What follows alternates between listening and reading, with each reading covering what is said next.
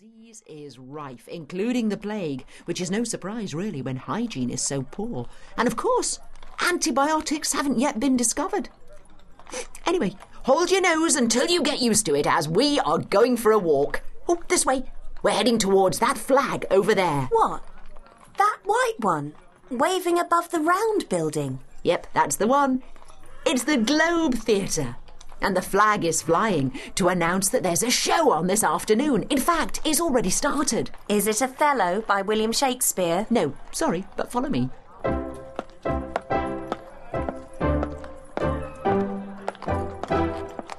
And here we are at the Globe Theatre, the professional home of William Shakespeare and the theatrical company he writes for, The King's Men. Oh, and by the way, Shakespeare co owns the theatre. So, Sarah, what do you make of the building? Well, it's not like any theatre I've ever seen. For starters, it's round, and the roof, if you can call it a roof, is made of thatch. Can you just explain what that is? Yes, instead of slates or tiles, the roof is made of closely woven reeds. It looks really impressive, like a giant man made bird's nest. Anyhow, the thatched roof doesn't cover the whole building, but just the seats around the outside, leaving a gaping hole in the middle to let in the light. That's right. All public performances take place during the day, lit by natural light. Remember, the world was very primitive in Shakespeare's day. There's no gas or electricity. The only source of artificial light was from fire, and candles and tapers were prohibitively expensive, available only to the church and the rich. So the powerful nighttime scenes in this play would have been performed in broad daylight. Yes, and on top of that, scenery, costumes, and props were very simple, which in some ways is one of the reasons why Shakespeare is so good. What do you mean? Well, just think about it. The limitations of the theatre back then meant that a playwright's words had to create strong images for the audience. And this is where Shakespeare comes into his own. He uses language like a skilled craftsman to delicately set a scene, create an atmosphere, describe a plot, and put words in the mouths of his characters. When you listen to our performance of Othello, try to be aware of how Shakespeare uses language to conjure images in your mind. Make a list of the descriptive words and phrases as the plot develops. It's all there in the dialogue.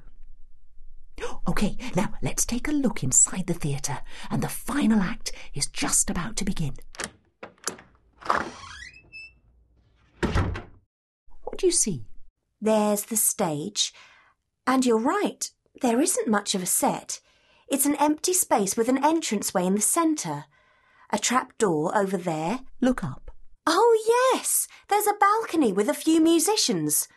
Hold on, some actors have just come on stage carrying torches, but not all of them are lit.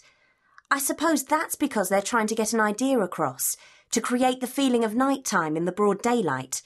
And the audience, which is huge by the way, there must be over a thousand people, are standing in front of the stage taking it all in. That's right. They are the groundlings, the poor of London, who pay a no frills, cheap entrance fee to see the show.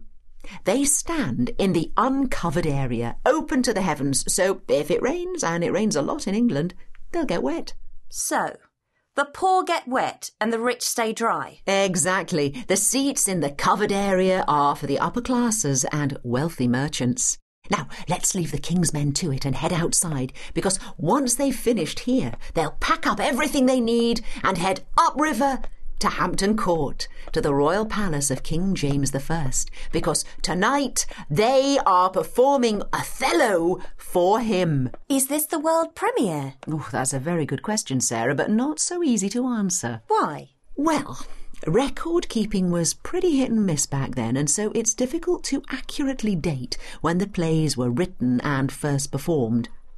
What we think we know about Shakespeare has been pieced together from many different sources, which is why, over the years, critics have even suggested that he may not have written all of the plays we attribute to him today. You see, we know next to nothing about his education or whether he even attended school at all. What we do know is that on this night, the 1st of November 1604,